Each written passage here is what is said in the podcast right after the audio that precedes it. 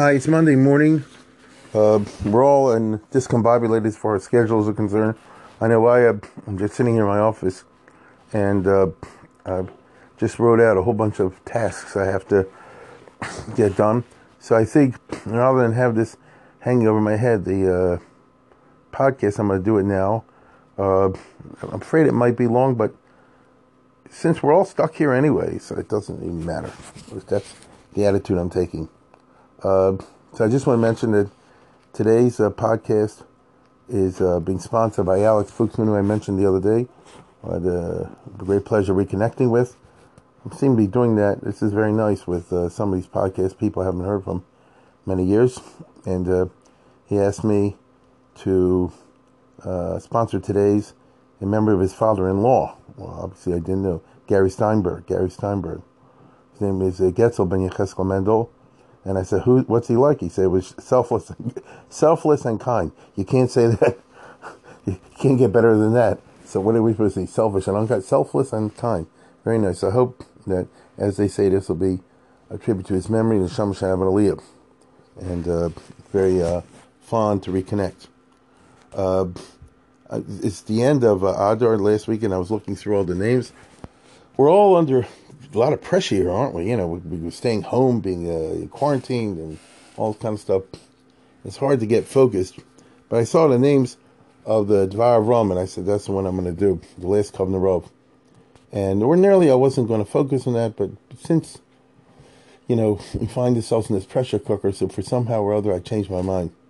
The Dvar is a famous Lithuanian Rabbi Avram Kahana Shapiro, Dober Kahana Shapiro uh, a famous Lithuanian Rav uh, of the last gen- of hundred years ago, who I, who's actually connected because he was like the Rebbe of the Rosh of Ner Israel, my Rebbe, and uh, uh, it's it's an interesting life. I, I, don't know if we can do justice to it, but anyway, without any further uh, introductions, uh, here's somebody who. Well, let, let me put it this way Long ago, I once wrote something about the Noda B'Yehuda, and what I said was, here's someone who was like at the peak of the profession.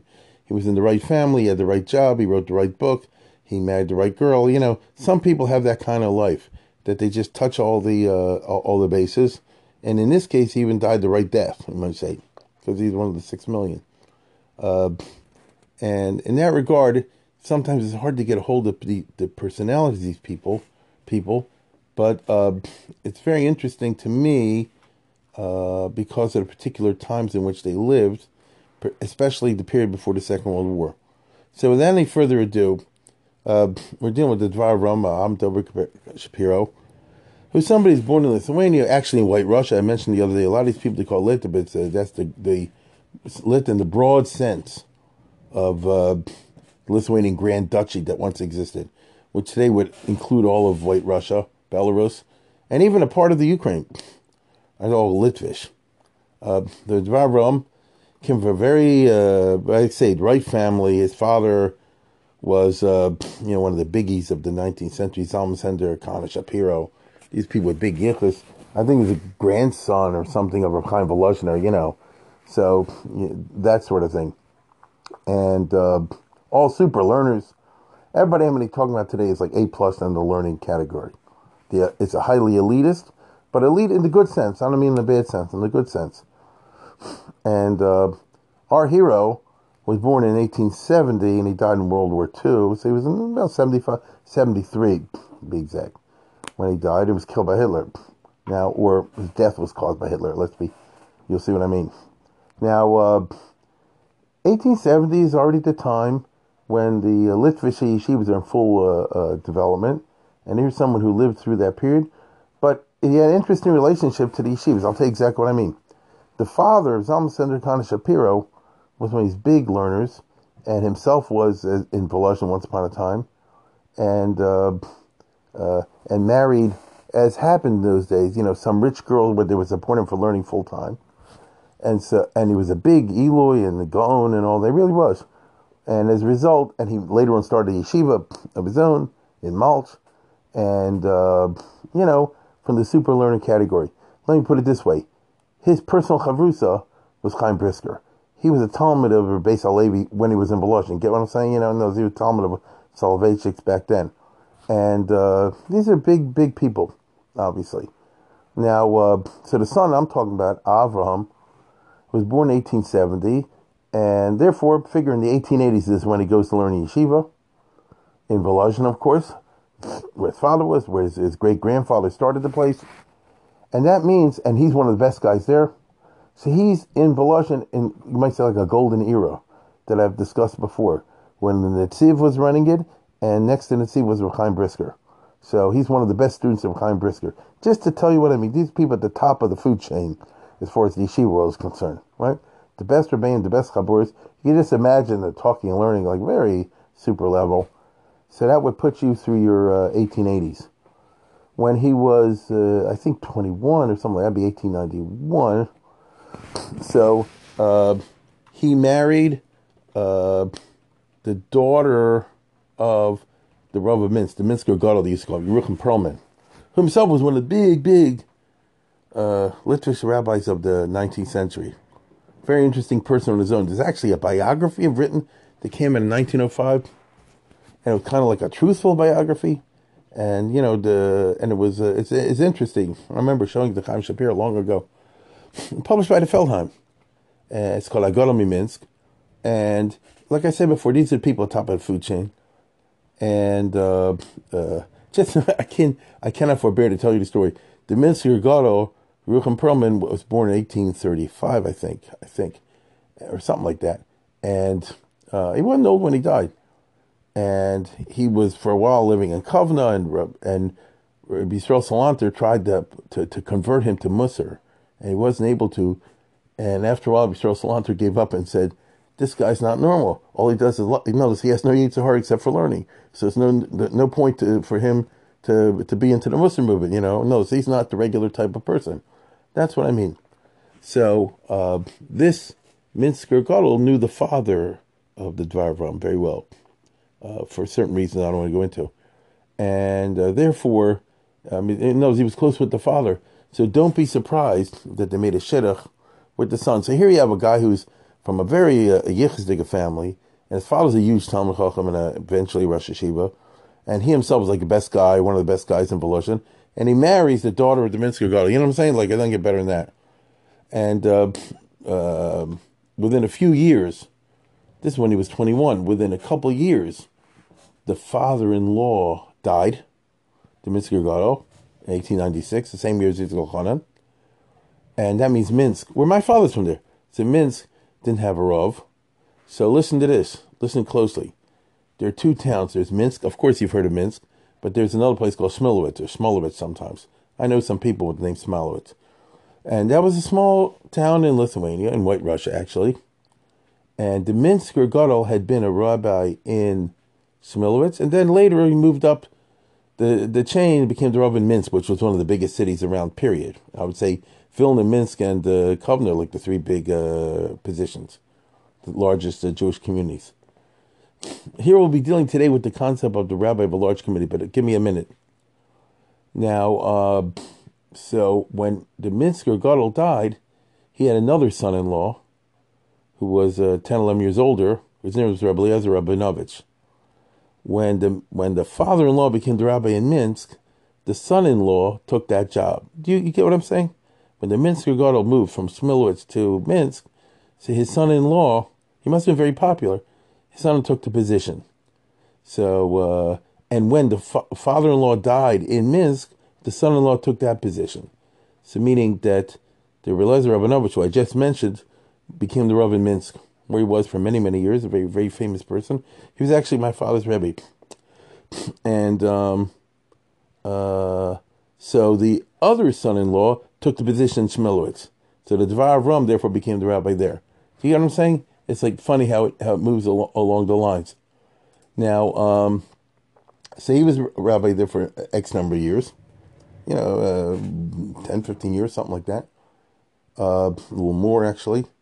And what does it mean to be a rabbi in a, relatively small town? By the way, my good friend, I know they're listening, Rabbi Shavalsky, in Baltimore is, I think, if I remember correctly, they're from Shmilowitz that family. Uh, anyhow, so what does it mean to be a rabbi in a small town?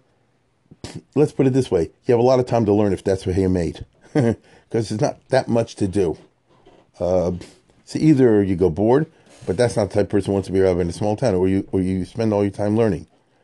There's a certain, oh, what shall I say, culture in the rabbinate of old, which is expressed in a famous statement. I remember it. This is very well known by the Beis Yitzhak, famous rabbi in Lemberg, uh, Yitzhak Shmelkes, who lived in the 19th century. And uh, I think I heard this from Rabbi Rottenberg, that he said like this, when I was young and I was a rabbi in a small town with nothing to do, I could sit all day and learn and I learned the storm, and they called me Rabbi Yitzhak. And then when I moved to a middle-sized town, and like half my time was taken up with kahal matters, you know, because once you're in a larger community, then the rabbi can't learn all the time. He's got to, first of all, do the basin things, and second of all, he's got to deal with the, you know, the varakashus and the eruv and the mikvah and a hundred other little, and the politics. So you have much less time to learn. And then they call me Harav Agon, so and so. And when I became the rabbi in Lemberg, which was a huge community, and it, uh, Hillel Matters took up all of his time and he had no time to learn. Now they call me Harav Agon, Rosh Agadol, and Rosh Kavahag, and all the rest of it, which means that the amount of uh, time of learning available to somebody is inverse proportion to the size of the community. Does that make sense? So when the Dvar Rum was Rabbi Smilovitz, he could learn up a storm the way he did. And he eventually, but he obviously clearly wanted to make a, a, he was ambitious. Nothing wrong, nothing wrong. And uh, he wanted to make a shame and therefore he published his famous uh, uh, Sefer in 1906. So was he 35 years old? The Dvar Avram, Volume 1. Uh, now, it's unusual because, as I've said a number of times, in the Litvische world, there were some who published Shalos and Shubas, but not many. As opposed, for example, the Hasidic, especially the Hungarian, the Galicianus, everybody, especially in Hungary, everybody's anybody, A category, B category, C category is going to try to publish Shalos and Shubas. That's how it goes but not in Lita. And uh, one of the things you do when you put out Shalos and Shuvas is you're putting yourself up for peer review and, and exposing yourself to public criticism. Not everybody's uh, uh, comfortable with that, but he clearly was. And you might say it's just another safer.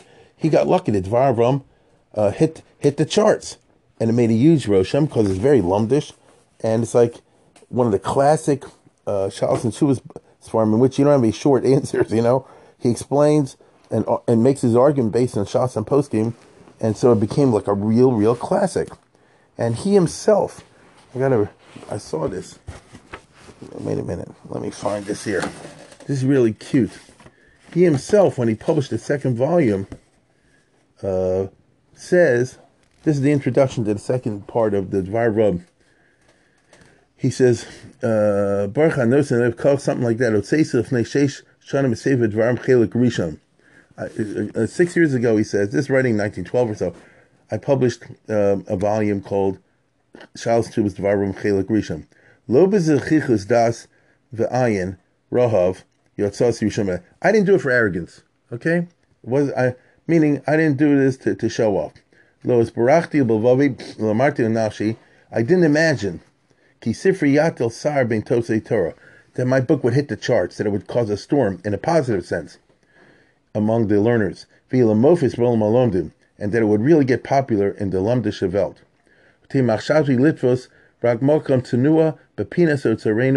I only intended to have a small portion in the pantheon. I love that. You know, if you publish a sefer, especially if you publish a sefer Shalos and Shubas, you have like a niche in history. You get it? You have a niche in history.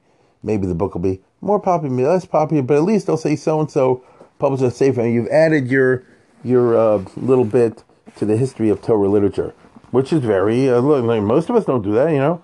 So that's all I wanted, okay? Well, a hatif tipa kalal Yama Talmud. I like that. I intended simply to add one drop to the Yama Talmud, okay? Uh, isn't that a nice expression? Umasas nafshi elias kim of Neruchi. And I just want to have something like you say, a memento that I was here once. This is what you call honorable ambition. There's nothing wrong with that. Uh, I wanted to be something because obviously he learned up a storm and he wanted something to show for it. Because after all, I threw a lot of my kaiches into it. I didn't want it to be good for nothing. I didn't want it to end up like a lot of manuscripts that people have written over the years and never published them and they went to nothing. But the good Lord saw how hard I worked, and He rewarded me with fame. I just, just you don't usually see this in a sefer. By chaneni betuva meyotzar uh, chinam l'hareini harbe yosem asher palalti. And the good Lord gave me more than, you know, whether I deserved it or not, a big fame, more than I imagined. And uh, it, like I say, it hit the charts among the, the learners and the Gedolim. And everybody's learning it and arguing on it and so forth. And he goes on to say that many criticize him, many don't criticize him. That's what an author wants. You understand? If you're the real thing, what you want is that people should say, wow, this is Gavaldic and uh, you know I agree with this, I don't agree with this, and so on and so forth. And so the result is that uh, it became a storm, and everybody was talking about the Dvar of Ram. This is 1906. This is the golden era just before the First World War hit. The yeshivas were storming away. You had a lot of Talmud Chum running around. Now there was a lot of non-from stuff going on also. This is the era of the Haskalah and Zionism, no question about that. But there's a very large uh, relative. I'm using relative terms. Very large yeshiva world, from world, learned world and he got lucky that when he's 35, he, he wrote a sefer that that that uh, you know made it in there. Now, if you ever look at the Dvar Ram, I wish I could say that I, I, I learned more than I have. I've seen it, you know, when I was in yeshiva, and from time to time, frankly, when you do a Shabbos HaGadol speech or something, uh, sometimes I look in the Dvar Ram. He's famous for a, lot of things in the Lumdish world. If you've ever been in a regular shiva, they're going to quote that in the shir. Uh, and I've seen it, uh, you know, quoted from here and there from time to time. Uh, I, I, uh, uh, what do you call it? You know, he's got the famous thing with the Mila Bismana, Mila Shalom. I saw this once on, online. Somebody quoted it, it caught my attention. Uh, you know, one of those cases which, if you have two babies, which one do you do? The one which is uh, today's the eighth day, or the one that, that was postponed? Which one do you do first? That's a famous child. A lot of opinions back and forth. He says, he says, that you first give the bris to the one that that's late, that's not the eighth day, right? Because uh, even though ordinarily do reason like Dylan mitzvahs, and you know there are arguments to say they should do the one that who's today's the eighth day, but he says the other way around. The one who the one who's the eighth day, you can do later in the day. You don't have to do it right away, right? In the morning. Uh, you know that you've been at Briss's where they don't do it in the morning. Could be a reason. Me, myself, and I. Not just the other day had a case in my uh, congregation where um, the mother is going for the chemotherapy. So she, if they did it in the morning, she couldn't come because that's when she's having the chemo. Uh, so they did it in the afternoon where, where she could attend. You know, a grandmother, why not? Uh, you can do that. Um, on the other hand, someone who's already late is an incha because the baby wasn't healthy or something like that. They had to put it off. So every minute, every day, is, you know, like your Mavat Lanase. So you should get that done first. That seems to be the kind of an argument. You know, by the way, many years ago I was in Russia, and no, it wasn't Russia. I was at a conference in Israel, and Professor Gafni, this is long ago when they started the refuseniks and stuff like that. And we were talking war stories, and, uh, you know, because I had been with the refuseniks back in the 80s and all this stuff, and this Professor Gafni was a Talmud professor, he said that he was at a bris, I forget of who, some big refusnik, from guy. And the long and the short of it is they made the bris in, in, in, in Russia, maybe secretly, whatever, at 12 o'clock. And the guy was uh, was uh, depressed because he couldn't do it in the morning for whatever reason. And he said, you know, Abraham did the first bris, but Etzem in the middle of the day. Just interesting. Anyway, uh, and while it's there, so incidentally, the, the Dvar Ram says that this uh, tshuva of mine was uh, criticized uh, in the best sense, in other words, from the intellectual perspective by others. And in the second volume of the Dvar he says, you know, I printed all the uh, critiques and my responses to the critiques. And it's actually very interesting.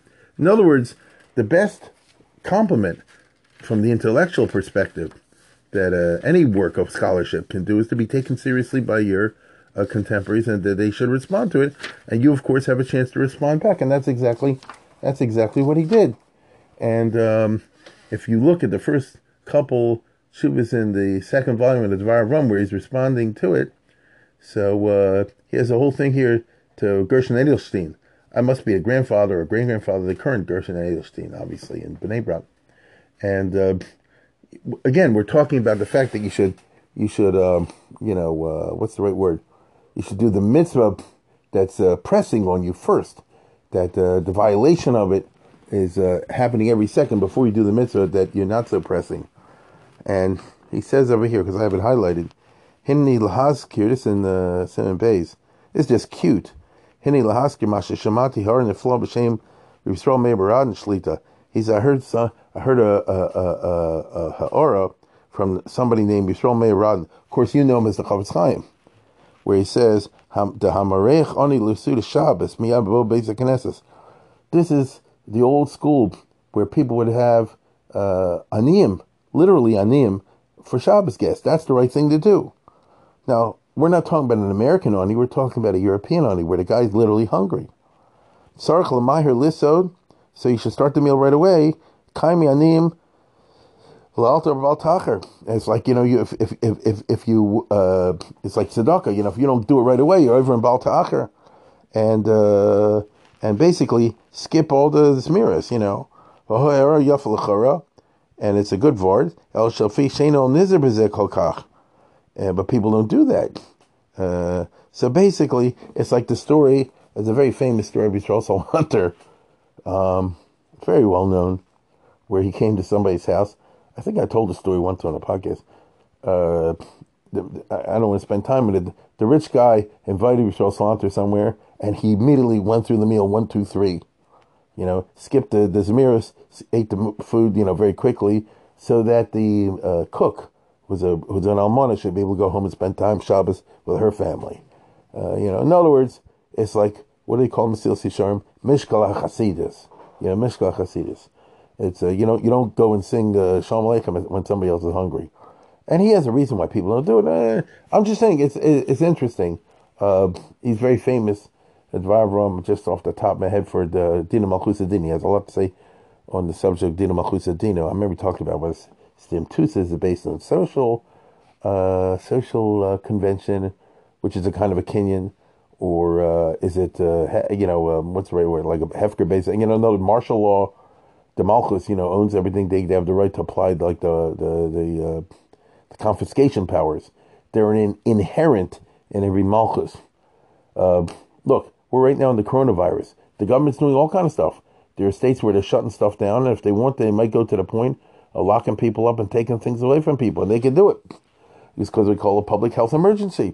I think most of us agree to that, unless you're the most unreconstructed libertarian that ever existed.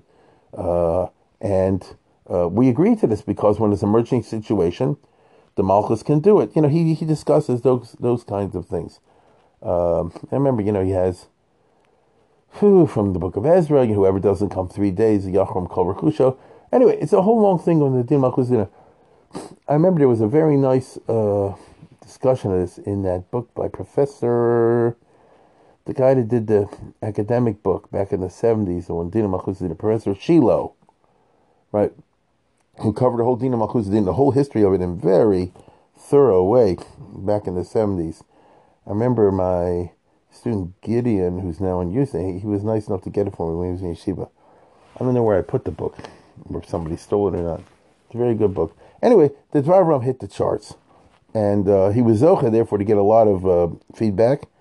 And uh, and then he published that as, as, a main part of the second volume of the Dvar a couple years later, which made even more chashav. It's a little bit like the Noda Yehuda. The first part of the Noda is, is, is, is The Mahadura Tinyana contains a lot of responses to people who critiqued. So, like I said before, if you're uh, thin-skinned, you you're, you're bothered by criticism. If you're the opposite of thin-skinned, if you're real lamdan, you welcome to criticism and you engage with the critics.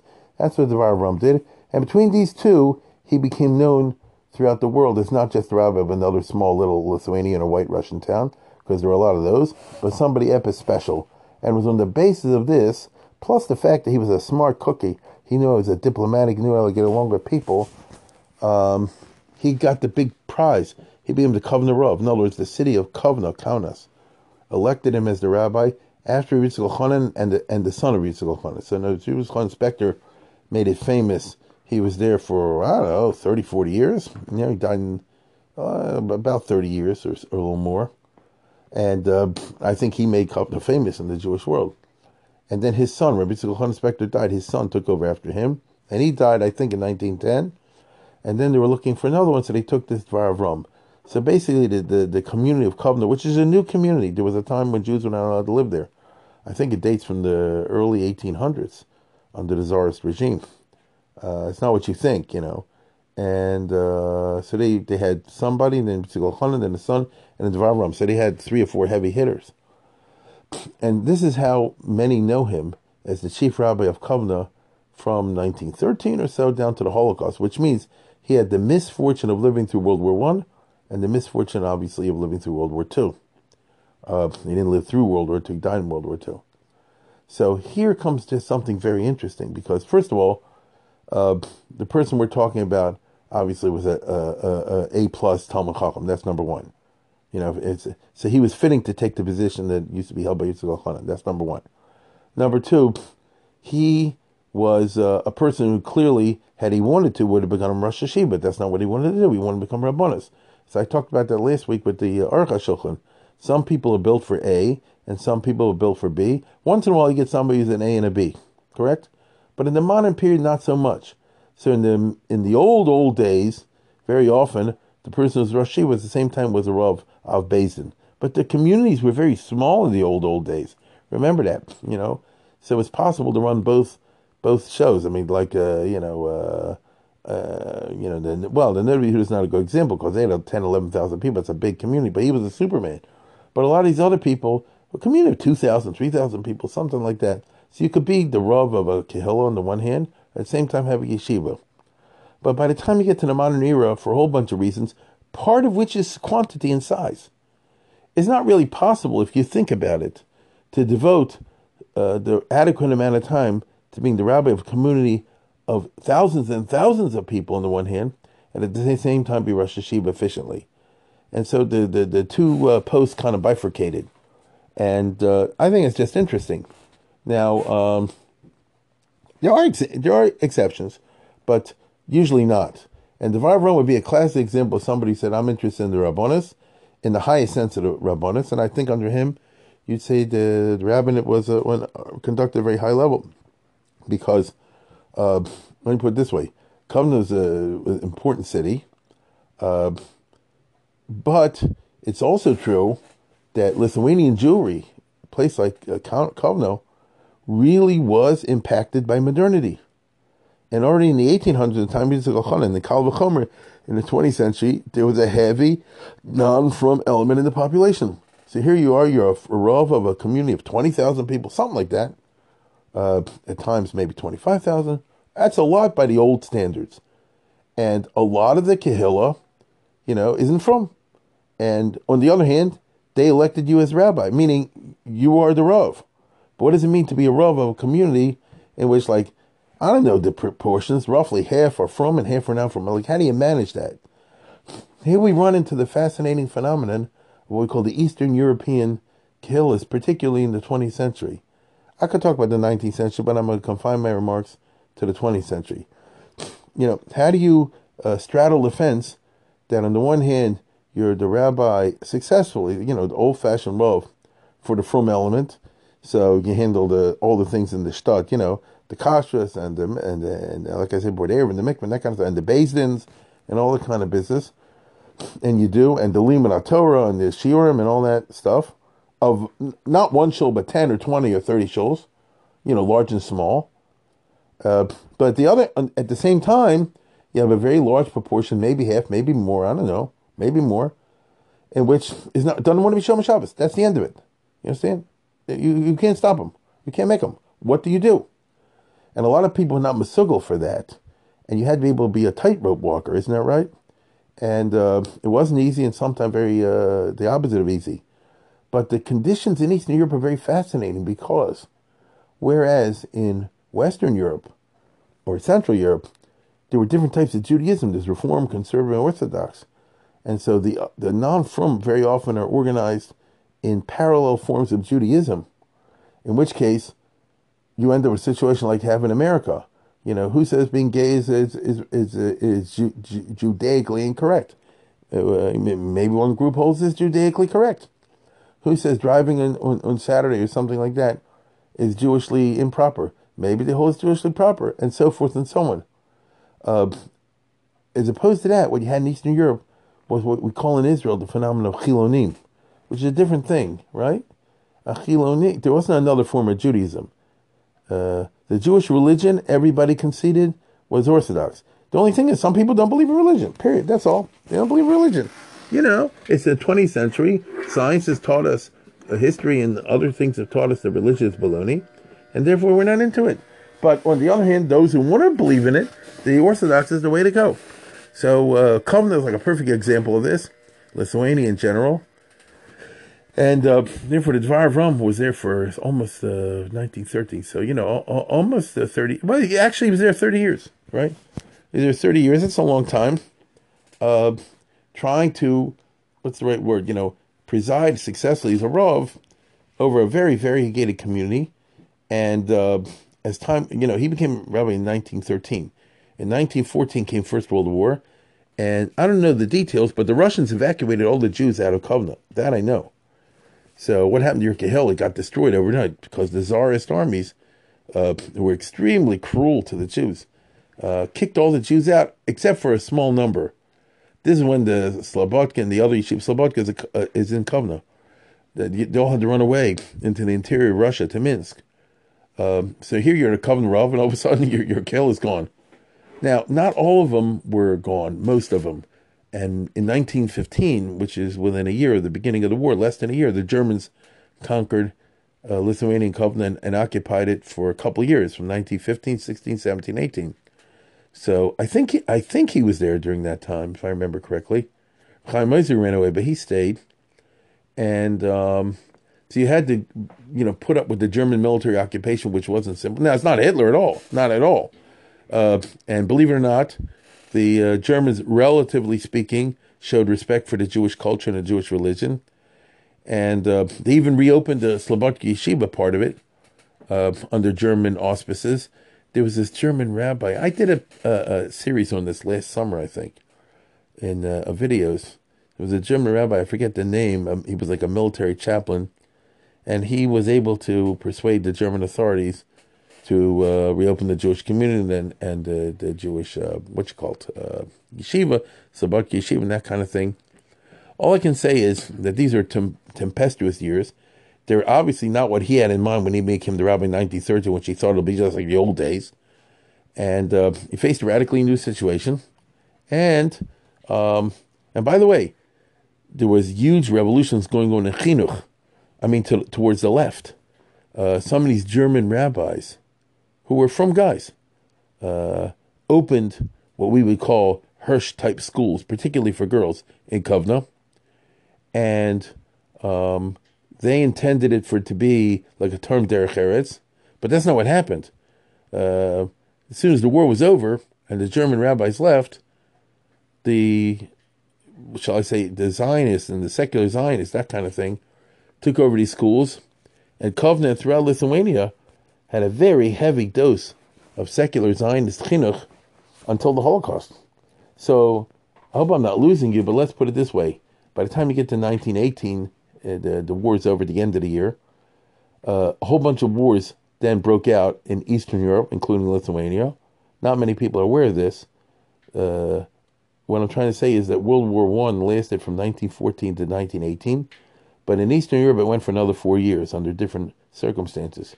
So if you're in a place called Kovna, Lithuania, it's a war zone for the next couple years until 1922, because Lithuania was fighting with Poland, it was fighting with Soviet Russia, and with other places, and it was crazy going on over there. It was a, it was a, a, a time of great uh, um, destruction. And here you are, the Roman Kovna.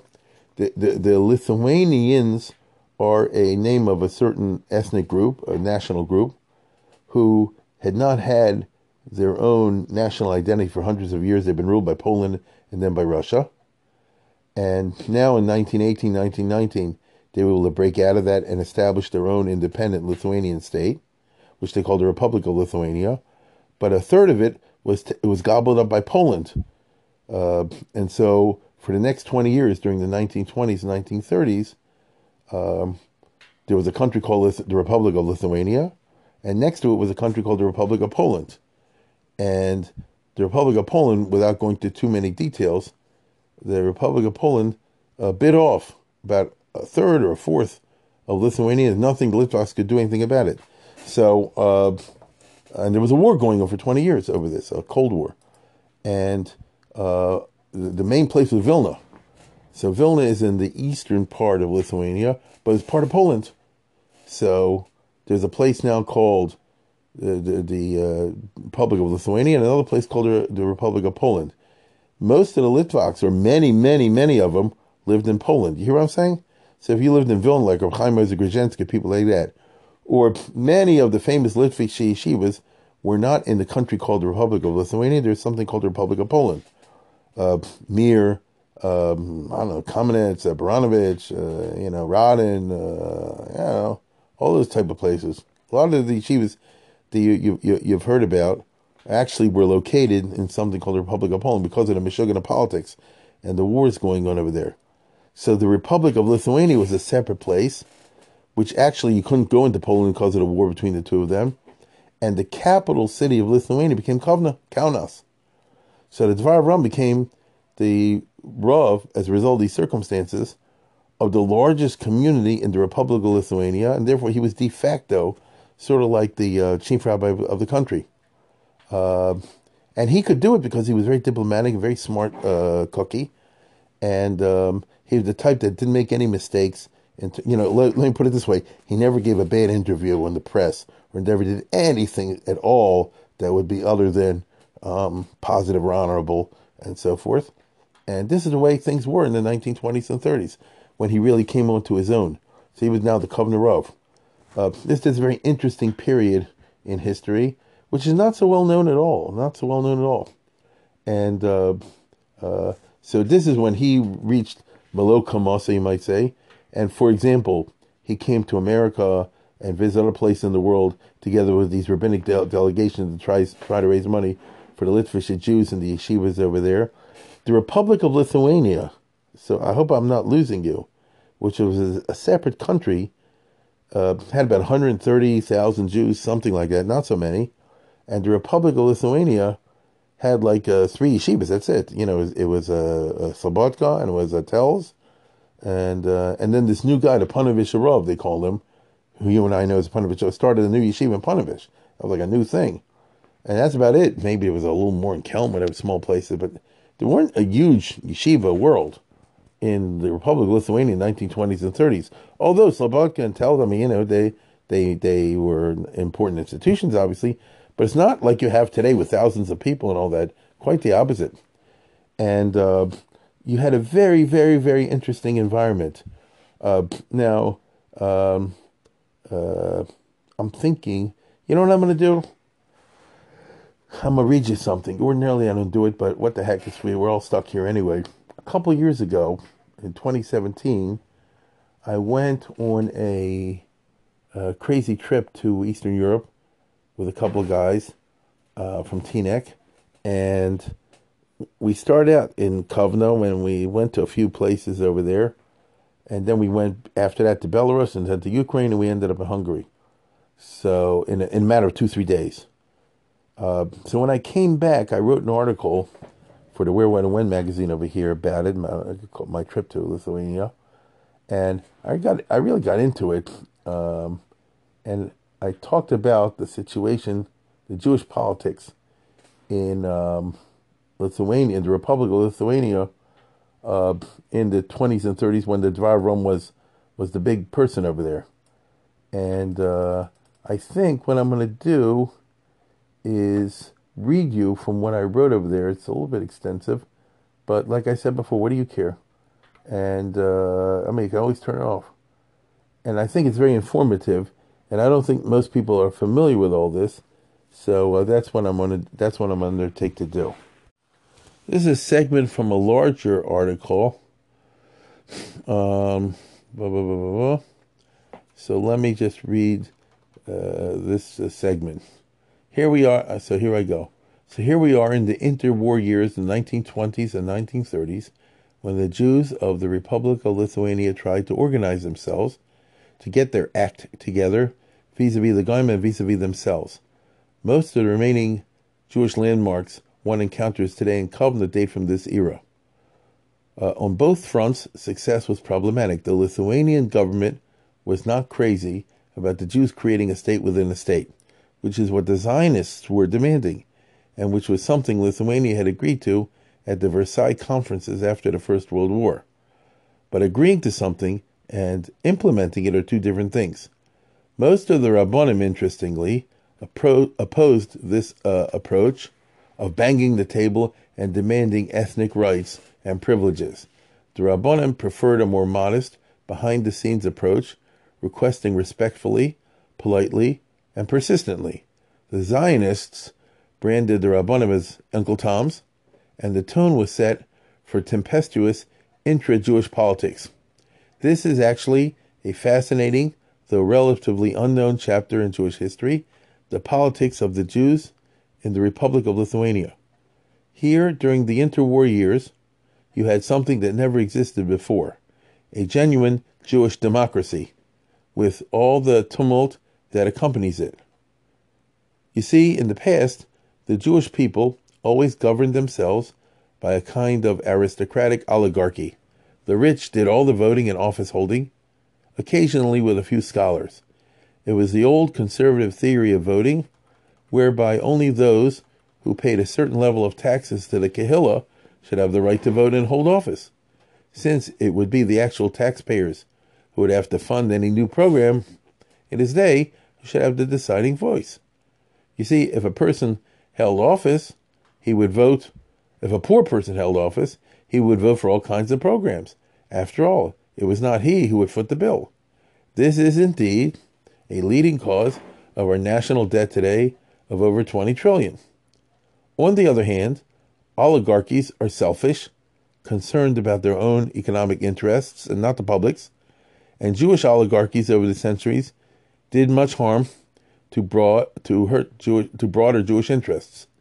After the First World War, the spirit of genuine democracy swept Europe. Hadn't Woodrow Wilson, the American president, proclaimed the war of World War One, I, I mean, as a war to make the world safe for democracy, Lithuania passed a law calling for Jewish national elections to a Nationalrat, which means a national Jewish council, which would represent the Jews, the Jewish people, to the Lithuanian government, and which might possibly legislate matters of Jewish life and culture.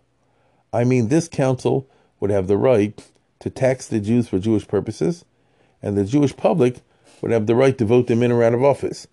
It seemed that the glorious old days of the Vaad Arba Aratzos, when Eastern European Jewry governed itself to a remarkable degree, were about to return to an improved, genuinely democratic fashion, and these were heady times for Lithuanians Jews. The problem is you can't bring back the old days. In the old days, everybody was from. But by 1920, Lithuanian Jewry was split along many lines, including religious versus secular.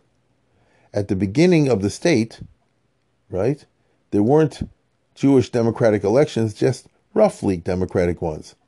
And these revealed the interesting religious contours of Lithuanian Jewry. Three big parties emerged. Out of 101 Jewish deputies, the secular Zionists won 61.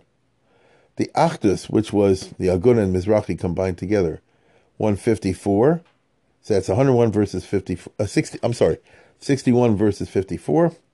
And the Volkspartei, which was secular and anti Zionist, won 26. So um, that's more than 101, but however, however the numbers are. Thus, you see, the Frum got a big part of the vote, but certainly not the majority.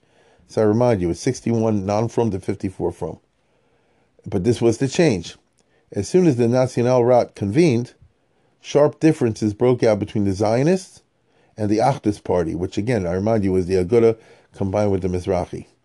Uh, now, the debates were at a high level, but they revealed what we know today. In modern times, the Frum and the non Frum see Judaism and Jewish in fundamentally different ways.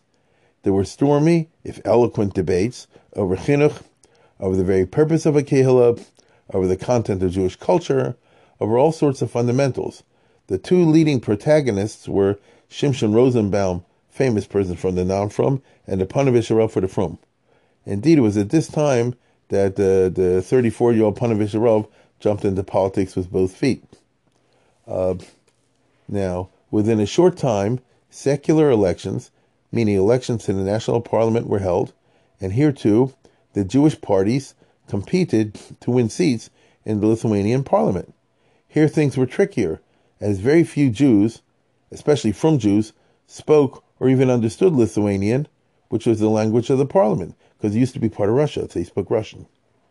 But the main thing was for the Jewish population to elect Jews of whatever stripe, so that there should be some Jewish representation of Jewish interests in the national parliament. There were four parliaments that were elected democratically in Lithuania between 1920 and 1926, and then the fascism took over. There were no more elections. The first parliament had six Jews, the second had seven, the third had three Jews, and the fourth had seven. The question for the Jews was who to elect. At first, the various Jewish groups tried achdus, I mean, you know, unity. In other words, the the the Jewish parties, all of from and the not from, collectively drew up a list of candidates for parliament that would include members from each of the three groups. Now, here's something you don't find anywhere else outside of Lithuania. In Poland, this would be impossible for the From and not from to go together. The Achdus party, other words, the From party, got two seats in the parliament. You know, in other words, it's part of the arrangement that everybody voted for the From list. And they had from people to, to, to, who could speak Lithuanian, and they only found uh, the Rav uh, Popel from Mariampole, and so on and so forth. Uh, well, I'll just read it to you. Uh, Mariampole was a city of 100,000, and they had 6,500 uh, Jews of all stripes, so it was no shtetl, and they had an active Zionist element, and they had a Hebrew all-day school, meaning a secular school, and whoever was the Rav of that community had to be a diplomat and politician. That's what I'm trying to get across to you, that to be a Rav in Lithuania or those places back in the 20s and 30s, you had to be able to, uh, you know, somehow or other accommodate the from and the non-from, okay? Uh, we don't have in America mixed communities of from and not from. Uh, we're a community of faith, but that's about it. In Lithuania, things were different. There really was a kehillah, a formal community composed of every Jew. That was the proper way it was seen. If there were bitter fights between Jews of different hashkafas, let the fights begin. Now, you cannot understand the Litvish or Rabbanim of a hundred years ago unless one understands the social reality. I mean, the rabbis of actual Jewish communities, formal communities in the Republic of Lithuania. The communities were, as I keep saying, composed of disparate groups, and common ground was hard to discover. The uh, Rabbi Popel, who was the Aguda representative, seemed to have agreed and supported the Zionist day school, even though this wouldn't happen today. He had to dance on eggs. A Rav can only push so far. On the other hand, the non-from could also push so far, you know. Uh, and it's important to understand, especially for us today, opposition to Zionism, a la Satmar, was impossible in the Republic of Lithuania. The Jewish masses were intensely Zionistic. So if you're the Dvar Rum and all the rest of it, you can't be quote unquote anti Zionistic. He was in the Aguda, but the Aguda in Lithuania had to be, what shall I say, more to the left. That might not be the right words. Now I'm speaking about the Republic of Lithuania. Those who were in Poland was a different story. So even the religious in Lithuania were generically Zionist. They supported Aliyah, bringing, building a Jewish future in Palestine, reviving Hebrew as a spoken language, founding a state or as much of a state as the British would allow.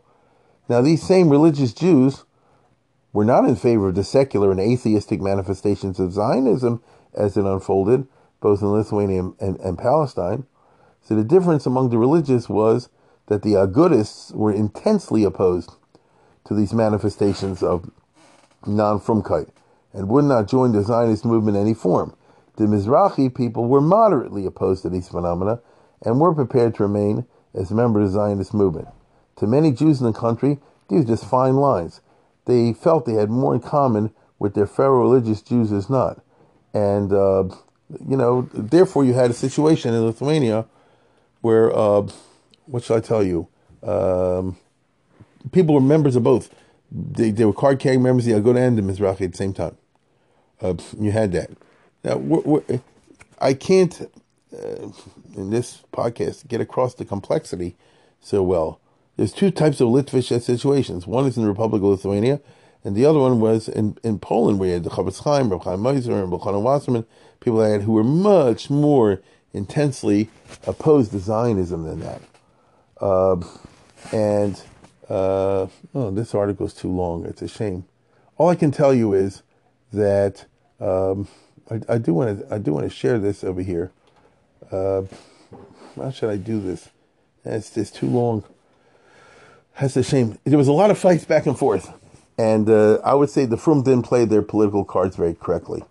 And by the time it's all over, the uh, Achdus party got wiped out electorally.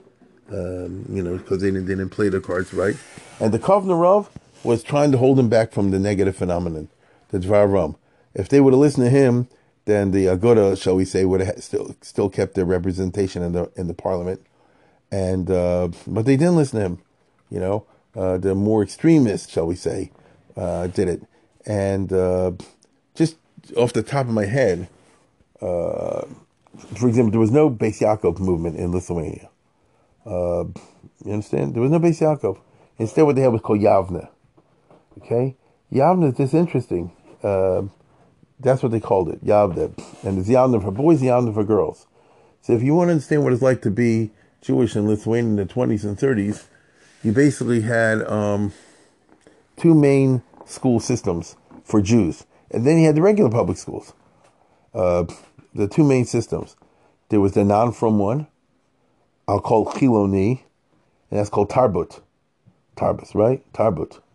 Um, and they had a whole system of schools, a hundred and some schools all across Lithuania, including high schools and even uh, what we say today, you know, community college level. You, you get a BA, the gymnasia, and uh, it was run very well, just not from.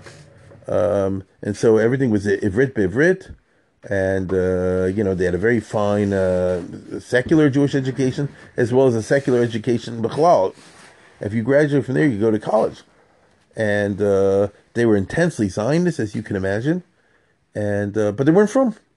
Uh, you know the the Bible was taught as a history book, and frankly, not as a history book, as a book of legends. The old Shalag uh, commentary at the bottom, which is a great, it's just trafe. Um, and they had the teachers institutes and uh, national organizations and whatever. And a lot of parents liked it because the kids were very well educated in these schools. In hebrew now the frum had to compete with this. So the dvar rum and, and the telzerov and people like that they got together so yes listen you know you got to match them because if you simply insist on uh, what should i say you know just old-fashioned cheder with uh, no uh, whatsoever you won't get any parents you know you, you, you, you lose the battle and uh, therefore it was a very fine line that uh, the Dvar Rum and people like that had to walk in the 1920s and 30s, but they, they fought the battle. And so they set up a whole parallel system called Yavne. So in any town, there was always the, the fights. You have a, a Tarbut school, you have a Yavne school. And a lot of times you have both. And uh, for girls, for example, the, uh, the Yavne um, uh, network was run on a very high academic level. It's just very interesting, you know, a very high academic level in the secular as well as the Jewish. And uh, let me uh, let me let me uh, read something over here. Uh, let's see over here. What evolved in Lithuania? I'm reading now something I wrote. What evolved in Lithuania? Uh, here we go. What should be the religious day school's attitude towards Zionism? I mean, religious Zionism. In the Republic of Poland, the Litvish Aguda Bali Hashkafa, like Rochana Wasserman, articulated very strong anti-Zionist and anti-Mizrahi Hashkafa. But in the Republic of Lithuania, that would go over like a lead balloon. No religious parent in Lithuania with the slightest Zionist leanings of any sort would, uh, you know, send his children to schools that taught that.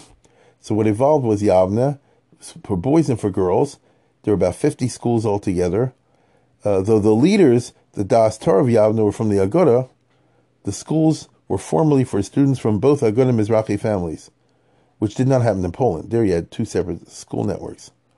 Now, most people don't realize there was no Beis Yaakov, as I said before, there was Yavne. The secular studies were high level because they had to compete with the with the Tarbut, but the Limudei Kodesh was also at a pretty high level for girls who went to the twelfth grade, and for boys, um, went to the twelfth grade. And by the way, for the girls, it was in Ivrit, or Ivris. For the boys, it was up to the eighth grade, and then they hoped you'd go to yeshiva. But there were many boys who didn't want a high school with zero secular studies. Sounds like America. And so Yavna created in Kovna, under the auspices of Dvar Rum, a from high school for boys who wanted a secular education with plenty of Gemara. So I would just roughly equivocate this with, you know, uh, with a Touro, you know, something like that. So see this type of person Dvar Rum was. Instead of the normal Lithuanian eight-year high school program with a BA, the boys program took 10 years to accommodate more Gemaras. And again, the classes were in Ivris, except for Gemara, which had to be in Yiddish. You know, that you can understand. Uh, and all the classics of Western literature were taught, but in Hebrew translation. Shakespeare, Tolstoy, Victor Hugo, Deegan, uh, Charles Dickens, all in Ivris, right? And uh, listen, they all imagined that they would move to Israel. The Rabbanim outside of Lithuania were surprised at the Lithuanian Yavne school system, which seemed so modern. But the Chofetz Chaim, even though he lived in Poland, famously remarked when he was asked how could Tel set up such a modern Yavna high school and even a Yavna teachers college for girls headed by a Mizrahi guy, Holzberg, the Chofetz Chaim famously said if the tel Tel's Rav is sanctioning, he knows what he's doing, which means the Chofetz Chaim understood that every Medina is unique, and the main thing was that the schools were under uh, Das Torah, which they certainly were. The main Das Torah in, in Lithuania, the schools all under the Dvar Rav, the, the Kovner the Telz Rav, and the Panavish Rav. They on all the day by day basis, different rulings for schools in different communities in different situations, and um, this is what you ended up with. So I'm describing a world which was somewhat unique, especially in the inter interwar period. And there's a really interesting speech by the Rav of Alexot, uh, Baruch Horowitz, who was very famous, uh, you know, it was a Slobodka Rosh Yeshiva, and he gave a speech to a, a, a Yavna convention of girls. And he says as follows. We have two types of chinuch out there. Chinuch, listen closely. Chinuch shel Torah, v'chinuch shel charediyut. Be'Ashkenaz, beLatvia, u'b'shar Medinas Europe, Europa Maravit, in the other countries, chinuch shel charediyut. The, the chinuch is, is, is on frumkeit. Asher limit Torah b'merkaz. So the center is not the limit Torah symbol, like the Hirsch school. They, you know, they didn't put too much time in Gemara, but the main thing is the frumkeit. Po belita, but here in Lithuania, Hayitamid chinuchenu chinuch shel Torah, umei ha-Torah bonu el ayira el charediyut. Gam yavne nutzeret b'shvil chinuch shel Torah. Even the girl system is mainly on, the Torah.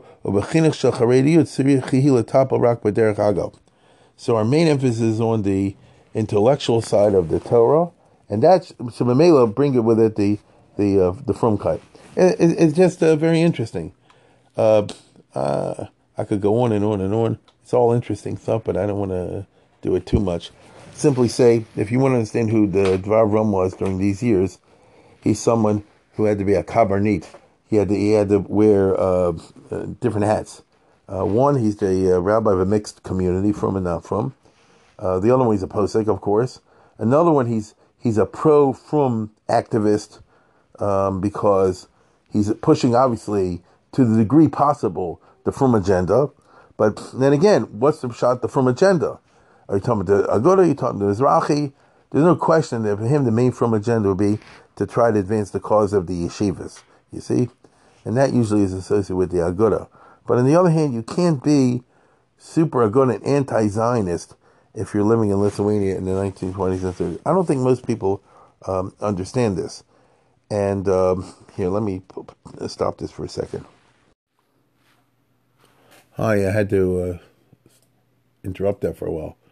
So as I talk about the, the Dvar in the 1920s and 30s, and um, the point I was trying to make is that he had this, uh, a variegated uh, tzibur, and in certain respect, there was a, just a, a, constant bitter chinuch war, but you couldn't express the chinuch war in public, political, violent terms. And so if you're rabbi in you just have to put up with a situation that there can be a lot of what we call tarbut schools out there, but also you try your best to make as many Yavna schools out there. And hopefully the best kids from the Yavna, you hope, the boys, somehow you steer them to the yeshivas. That's how life was lived in the 1920s and 30s. Were they successful? The answer is they were somewhat successful. Uh, there certainly was a frum element in uh, Lithuania, and there certainly was a, a yeshiva movement headquartered in Slobodka and Telz, I would say, and a lesser degree in Panovich, which really undertook to try to be to, to reconquer the Kehillas to the best that they could. And anybody was a dynamic rabbi. Not everybody's a Panovich Rav, you know. There was a dynamic rabbi would try to uh, uh, create a, a school in his community. So it's a little bit like we had in America with the term, sorry, you know, uh, that you uh, try to spread the word through uh, schools. This is really where the the what shall I say the culture of uh, of spreading chinuch as much as possible really emerged from this kind of environment in which it was all about you know which will be the future direction of the chinuch.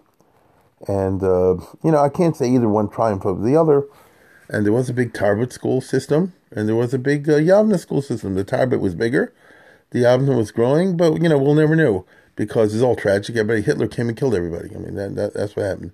Hitler just came and killed everybody. At the same time, the Rav was uh, connecting with the um, what's called with the uh, Slobodka Yeshiva because Slobodka is in Kovna. It's, it's, I was there. You know, it's, it's just over the bridge. I mean, it's it's part of town and uh, it's a suburb, but I mean it's it's, it's right there, and uh, obviously that means that Kovna, which is the center of the Zionism and the center of the Haskalah, because it sure was, and the center of Ivrit and all the rest of it, no question about it, and these dynamic uh, Hebrew teachers, you know, not from, was also the center of Slobodka Yeshiva, you know.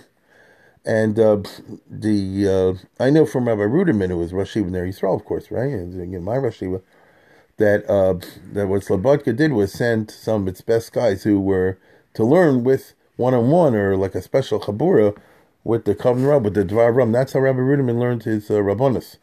Because in Yeshiva, you don't learn the Yeshiva just learned the Lumdis. How do you learn halacha stuff? How do you learn how to paskin? How do you learn how to run a Din? How do you learn basically how to hold them and fold them? And Rabbi Ruderman learned it, and he's not the only one, but he's the one I know from the Dvar Ram was a big student of his, and Dvar Ram encouraged him to publish a sefer, and he wrote a Haskam and all that sort of thing. And uh, it's a perfect example of how the Dvar Ram tried to uh, mentor uh, young, uh, success, you know, uh, uh, Elohim in the yeshiva world, in the hope that they'll be the rabbinic leaders of the future. It's, some will be rabbis, some will be Rosh Yeshivas, like Rabbi was Rosh Yeshiva. But uh, this was always something very uh, unusual. Uh, that's not the right word, but uh, something interesting about Rabbi Ruderman that he, you know, he not only learned the yeshiva stuff from Slobodka and all that, but he also learned the rabbi stuff. And he was in Baltimore here, a rabbi in a shul for X number of years in order to start the yeshiva going, starting in the 1930s. And uh, I don't say he loved it, but on the other hand, it was a characteristic of his, I would say, looking back, that like the Dvar Ram, he always knew how to, um, what's the right word, to walk the tightrope and get along with Balabatim while not allowing them, you know, to affect the yeshiva. Uh, and uh, this means he was very uh, diplomatic, but diplomatic while you're in pursuit of a higher ideal. It's not just a matter of being diplomatic. And that's how Ner Yisrael took off, you know, over the course of many decades. That's how uh, Baltimore became the city that it is. So the influence of realm kind of expresses itself in my own community in this interesting way because of uh, the Ashba of Rabbi Ruderman. And uh, also, again, very careful not to exacerbate um, what's the right word relations between the Aguda and Mizrach, even though he himself was Aguda. And same thing with Dvar Rab, he himself was Aguda. But I can't convey to you how powerful the uh, Zionism was and uh, secular Hebrew culture was in those years in a way that it's not today. Today it's a you know it's a it's a it's a empty ship like somebody said. You know you can't talk about any vibrant uh, ideology of Zionism and of cultural Zionism, of secular Zionism today. Doesn't exist. But it did then. And the reason is simple. We're talking about the. Uh, I'm I'm confining my remarks to the 20s and the 30s, in those years before the Second World War. Everybody could tell who you're smart that there's no real future for the Jews in Europe. Take Lithuania for example. You have people called the Litvak, the Lithuanians. They're their own ethnic group. Uh, they didn't like the Jews being there. The Jews were brought back in the 14, 1500s by the noblemen who ran the country who didn't give a hoot what the local Lithuanians thought. And so if you're a Lithuanian non-Jew in the 20s and 30s, you say like this, Why do I want that all the doctors and the lawyers and the big stores should be owned by Jews? They're not Lithuanians. But if I just do it on the basis of a meritocracy, then the Jews, because they're just smarter, you know, will will take over everything. So it's a little bit like saying, I don't want all the Asians getting all the good jobs in America just because they work harder because they're not American. You know, if, if you had that kind of mentality. And therefore, the handwriting was kind of on the wall. That Lithuania did not want the Jews there. Then they weren't killing anybody in the 20s and 30s. That came later. But you could see it's not good. And uh, I think, again, my father grew up exactly at that time in the 20s and 30s in Lithuania. And even if you were a successful business person, as he was, the government was always trying to do shtick, which I totally understand, to take the businesses away, if possible, from the Jews and somehow or other transfer uh, transfer them to Lithuanian goyim. And uh, by the way, intermarriage was not a problem because the Lithuanian Gentiles were very interracial purity. They didn't want to marry Jews, so it worked both ways. Uh, but on the other hand, so what's your future? You're a young person. You're going to school. You're getting an education. You, long term it's not going to be good over here. And this was true all through Eastern Europe. The anti-Semitism was building up in some countries more virulently, in other countries less so, but it was all in the same direction towards increasing anti Semitism. And so, what's the future? Now, I don't say people saw Hitler coming, but they saw something like that, something not good in the future. So, what's the plan? Now, um, look here. If uh, you're um, a, a socialist or a Marxist, then you dream of a better world. Uh, you'll introduce communism or some variation of Marxism, and you believe, at least, that that'll put away with all anti Semitism and other racial differences, and that will be the solution. I'm living now in a time of anti Semitism, and by the time my children come along, we'll be post anti Semitism. Of course, you'll also be post Judaism, but the type of Jews into socialism and Marxism probably doesn't care that much about it. Um, let's say you're a Zionist. Well, uh, today is banned in Lithuania, but tomorrow will be a state of Israel. That's what everybody figured. The Balfour Declaration was 1917. Jews already started moving in the 20s and 30s. They didn't know what you and I know today that only a small portion of Jews will move there and the 6 million would get killed in Europe. They were hoping that in the 20s or the 30s or the 40s will be built a state of Israel. And then we'll all move there and it'll be perfect. So I'm living now in Lithuania, for example, and I'm getting whatever education I'm getting, and I have a, you know, uh, an economic position, you know, a, a store, a, a, profession, or whatever. Uh, but don't worry, tomorrow me or my kids will live a normal life, not in Lithuania. Let the Litvaks live in Lithuania. We'll move to Palestine. We'll live in, in the state of Israel. In other words, that was a realistic uh, hope. Uh, and that's why everybody from and not from Lithuania were very longing for Zionism. You know, at least it's a way out. Now, let's say you're a Gura. Let's say you're you're just a Haredi. What's the future? You don't have any future. Meaning, you say like this: trust in God. Uh, things should go on the way they are uh, always, and we should build more yeshivas and more chaters and more uh, institutions of Torah learning and Gamaru. But what about the fact that all around you, the guy getting worse and worse all the time, slowly but surely? The Ribbono Shel Olam will handle that.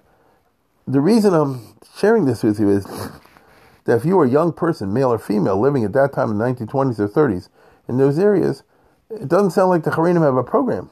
On the other hand, the Zionists do. Hence the intense attraction of Zionism uh, of one form or another among the young. And I can tell you right now, the Dvar Rum's children were affected by this because he had, I don't know, five or six kids. And uh, two of them I know for sure. Listen to this.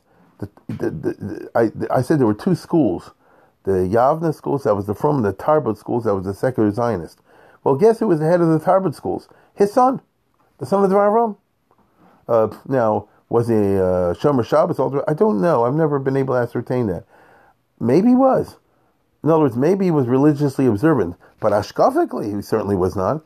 He was a uh, he wrote books on the history of Jewish literature. Chaim Nachman Shapiro.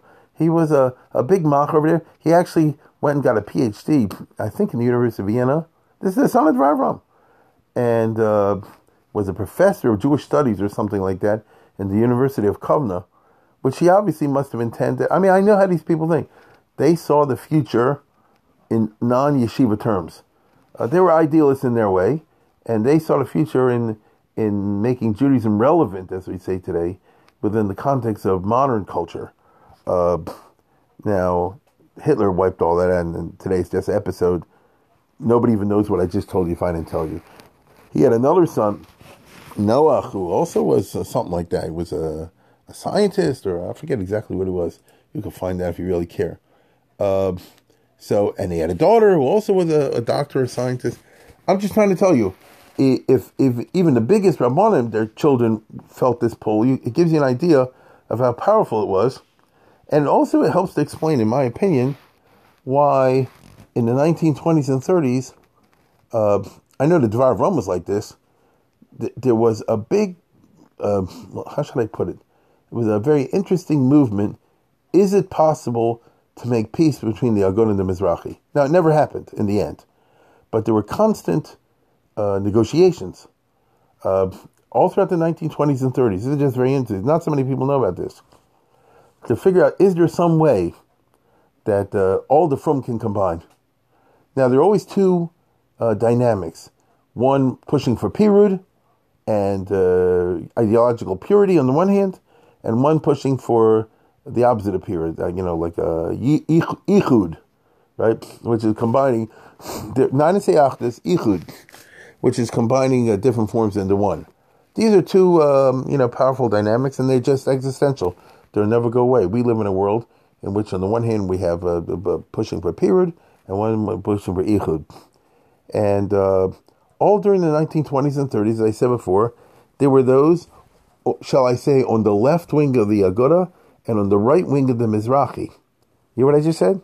The left wing of the right wing of Mizrahi, who wanted that somehow or other they should combine into one, which is a little bit of what you had in Lithuania. Now, it wasn't successful over there because everybody was suspicious of each other. I'm going to spare all the Lashon Hara. You could read what I wrote if you want to know all that.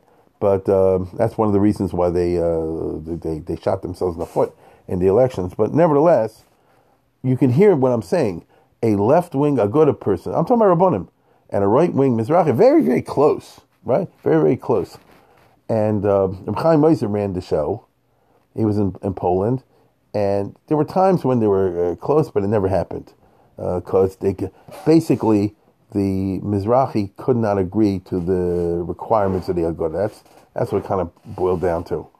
Um, because at that time the Zionist movement was moving to the left, as uh, you, if you know the history of Zionism, and you know the the Aguda couldn't, you know, couldn't have it that uh, you know that they should be combined with people who who who do not reject, you know, the the uh, in principle, you know, the Mahalacha Zionist movement, as opposed to the Mizrahi position of saying we don't support their anti-from stuff, but we are in principle committed to to Zionism. It's it's uh, it's tricky. I recall that uh, the main person pushing this from the Zionist perspective was um, the Marcheshes, in uh, who was a dying on the basin of Rabbi Chaim Ozer, and uh, Rabbi Amiel in Antwerp, who later was in Tel Aviv. Uh, Rabbi Amiel was a big uh, Mizrahi guy, and he was a Talmud Mug of Rabbi Chaim Ozer. Uh, and on the other hand, from the other side, if I as, as I recall it, I think I have this right. The Dvar Rum was the big one pushing for this, because in his own family you saw this all around you. If you could figure some way for the Frum forces to unite, if, if, if, Frum forces to unite, they felt it'd be better for everybody. You know, there'd be one uh, Chazit Datit, as they later on called it in Israel, which the Agunim Mizrahi developed. Now, in the course of time, this has not happened. In the world you and I live in, this has not happened. Instead, you have two independent parallel streams. You have the Agun on the one hand, and the Mizrach on the other. They're kind of kind of parallel, but each but they're different. Okay, and at the end of the day, there's a whole separate world of Kippah Sruga Yeshiva, for example, on the one hand, and a whole place will be called say, Black Hat Yeshiva. I mean, I get it. Uh, now, but at the Balabatim level, it's interesting to me, at least in Baltimore, see a lot of the young people, the people who grew up in my time were very, uh, my age, were more into the uh, Pirud thing uh, because of historical circumstances. But my children's generation looks to me like they're more interested in um, if there could be some kind of ichud together, because you see a lot of young people who are, uh, I'll, use the word black hatters, uh, but in others, they're very pro, de facto, they're Zionists. I mean, they, they won't use those words, but, uh, you know, de facto, they're very, very pro Israel. And if there be some way to uh, bring it about, uh, you know, they would like it. On the other hand, they are black hatters, like I said before. It's, it's funny. You see this in Baltimore. I actually had a guy, who was it? I forget his name, who visited here in Baltimore. Uh, Marwick sent to me. Uh, I forget his name. He was from Hebron. Not she was Hebron, but the town of Hebron, the Shiva area. He was a, he was a Kippah guy, and uh, very intense. And he was uh, very bewildered in Baltimore. He said, "I see, you know, you have uh, synagogues here. The people are all dressed like Aguda, but they're very pro-Zionist." And I said, "That's Baltimore and a lot of other places like that that are not Zionist in the sense that they agree with anything that's anti-from or non-from about the state of Israel, something about Zionism." But I think people today are like Palgina Dibura. Zionism is one thing, and, it, and the state of Israel is another thing. Uh, and here you have the Dvar a century ago trying to think in those kind of terms. I don't know. All, all I can say is it's interesting to me. Uh, so if you combine this together, it's just a very uh, you know, impressive person. He came to America a couple of times. As I said before, with Rav Kook and uh, Moshe Mordechai Epstein and people like that raising money, and he made a big impression. You read all the newspaper accounts uh, because he was the glory of the rabbin. He knew how to carry himself with a big dignity. He was obviously a great speaker.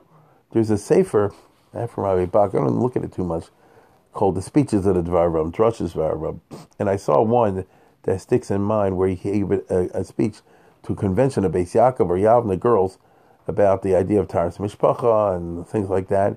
You see, he really knew how to uh, speak to the uh, right audience. He was a great talker because he wouldn't have been a Rav in a town like, I mean, a large community like Kovna if, in addition to the Lumdis, you also weren't a very good uh, uh, darshan. In Yiddish, obviously. Uh, I don't think he himself ever learned Lithuanian. I doubt it. Uh, very few of the Rabbanim tried to. The Panovich Rav was in the parliament and he tried to speak Lithuanian, but, but he, he, he couldn't really do it. There's a whole long story. That I'll leave that alone. Uh, so this is just a world of yesteryear. Now, um, in uh, it's, late, so I want to bring this to conclusion. Uh, he, he, had a heroic death because he had uh, health problems and he was in Switzerland when the Second World War began. There were a number of Gedolim that were in Switzerland on vacation because World War II began at the end of August, beginning of September. So there, and the people used to go to Switzerland for the cool air and the clean air. So uh, he was in Switzerland when the war began. He had a son who was a lawyer. The Dvar Ram talking about. He had a son who was a lawyer in New York. I believe he's a from guy. He was connected with Dr. Revel. And he wanted to get the father over. He says, you know, the war just broke out. Come to America, come to New York and work for Hatzalah and whatever in New York. There are other people, Gedolim, who survived the war that way because they happened to be in the right place at the right time. Uh, Baron Steinman, uh, that's how he survived the war. He was in Switzerland. Uh, Isaac Sher, I believe, also was the same business. That uh, you know he he was in Switzerland when the war broke out, and he said, "I'm not going back," and he devoted the rest of his life to trying to uh, you know rebuild Slobodka and all that. Uh, but the Dvar said like this: the captain go down with the ship. It's a famous case. In other words, he did the same thing Rabbi and Wasserman did. They knew they're going back to their death, but they went back to Kovna. Of course, when he went back, Lithuania was a neutral country in 1939, but it didn't take too long before Stalin took over in 1940, and then a year later Hitler came in, and then it was a doom, because uh, so he could have. I'm just trying to say like this: he was a noble and heroic person because he says the captain's going down with the ship, uh, and believe you me, uh, what was it like to be a rav of a kehillah, especially the number one rabbi in Lithuania? In the Holocaust when you're in the Kovna ghetto and you have shailos like you never want to have. Because there you really end up saying a situation, mi yechyo, mi yamas. You know, Germans had a, a Judenrat, and you know, the Nazis were unbelievably sadistic in Lithuania, more than even than elsewhere. And uh, if you want to find stories of the Dvar the terrible stories and, and, and shailos and decisions he had to make in the years 1941, 42, until his death in 43, look at Oshri, you know, the Mimamakim. You know I'm talking about, the Shas Truth Mimamakim, in which uh, he was there in Kovna, the author, of Oshri, and he talks about cases uh, which are horrible cases, you know what I mean? Because people were getting killed every once in a while. And, you know, should you give one up to save two? And do you hand anybody over? All bets were off. And they say that he wrote a whole treatise. His son writes it, you know, in the third volume of Varam on Agunas because he said, Can you imagine the Aguna situation? Now I tell you the truth. So he wrote a whole treatise and, and was uh, it was destroyed. In other words, it was buried with him or something like that. Never happened. He wanted to figure a way to save the Agunas. Can you imagine? Uh, there were no Agunas because no, everybody got killed. You got what I'm saying? Worst possible situation. He was worried about women in Kovna and Lithuania and other towns that the husband is gone, they don't know where they are, and how can the wife remarry? Well, by the time the story's over, you know, 99% of these people are simply murdered. That's, that's what it is. It's a, it's a big tragedy. Now, he himself was not killed by the Germans. He died of an illness uh, a little before the time the Germans came and shot the rest of his family. So, you know, at least he had a burial. You know what I mean? No, at least he died under, shall I say, non-violent circumstances. But not really. It was a, a, think about the tragic um, dimensions of this person, where he had been a rabbi since 1913. He had seen the rabbinate under trying times, but at its glory, as it were. And when he was in Lithuania, he was the chief rabbi of the country, an international reputation. He saw the rabbinate's glory, and then he saw, you know, uh, the murder. And it wasn't an overnight murder. It was a slow, steady business in which the Germans took out another group and killed them, and then another group and shot them, and then another group and so on and so forth. And you know he had to live through all, all that uh, stuff and the sadism. I don't. I don't feel like going into it. If you're interested in whatsoever, this is a subject for Yom HaShoah. You know what I mean? If you look up Devar Avram and Yom HaShoah, you'll probably see a bunch of shalos and questions of the worst sort that, that somebody should have to deal with. But on the other hand, he he, he dealt with it. So uh, this is how he perished. And with him went down the whole Lithuanian Jewry, because very few of them survived the war. My father was one of the few, uh, but very few uh, survived in the war, especially in, in, in Kaunas and Kovna. And after the war, Stalin, there's nothing to talk about. So he left behind his farm, he left behind the Talmidim, but uh, uh, you know, uh, from you know, from the community, all the rest of it, it was all exterminated. So that's that's what I mean when he said he had the right kind of death. I mean in the sense he had a heroic death. He didn't have the right kind of death. He had a heroic death. Because remember, he could have saved himself. And if I remember correctly, um, uh, Dr. Revel in YU, really, who knew him, because uh, Devar Rum had been in uh, in America a couple times, and uh, and he gave a share in YU and all the rest of it. He was a good friend of Dr. Revel's, and uh, I remember he. Said. By the way, Rabbi Ruderman came to America. I'm just remembering in 1930, accompanied he and his wife accompanied the Devar Rum. You know, he came to speak to the Agudas HaRabbanim convention and somehow they schlepped him. That's how he, didn't sneak him into America because it wasn't uh, illegal, but he kind of snuck him into America. Uh, that's how Rabbi Ruder made it to this country. And I remember also, now that I'm speaking about it, if you look in that book by, uh, what's his name, who wrote about Eliezer Silver, uh, uh, Rakefet, right? Uh, so I remember he has interesting speech where he spoke in 1930 Agudas HaRabbanim. He said, I know how hard it is in America. You get cynical. Uh, you can't make a living unless you do uh, tricks with kashrus. It was very. Let me put it this way: the 20s and 30s was not a great time to be a rabbi in America in most places. You know, and frankly, neither was the 40s, 50s, 60s, and 70s. You know, after the 70s, it's a new uh, sociological reality. So he knew the score. Okay, he knew how the world's operating, but he gave it his best shot. I think I've spoken long enough. As I say before, ordinarily I won't go into this level of detail and there's a lot I, I, I skimmed over.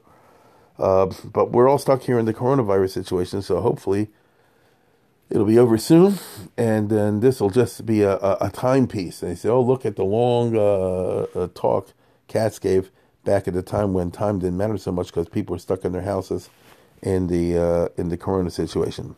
Bye bye.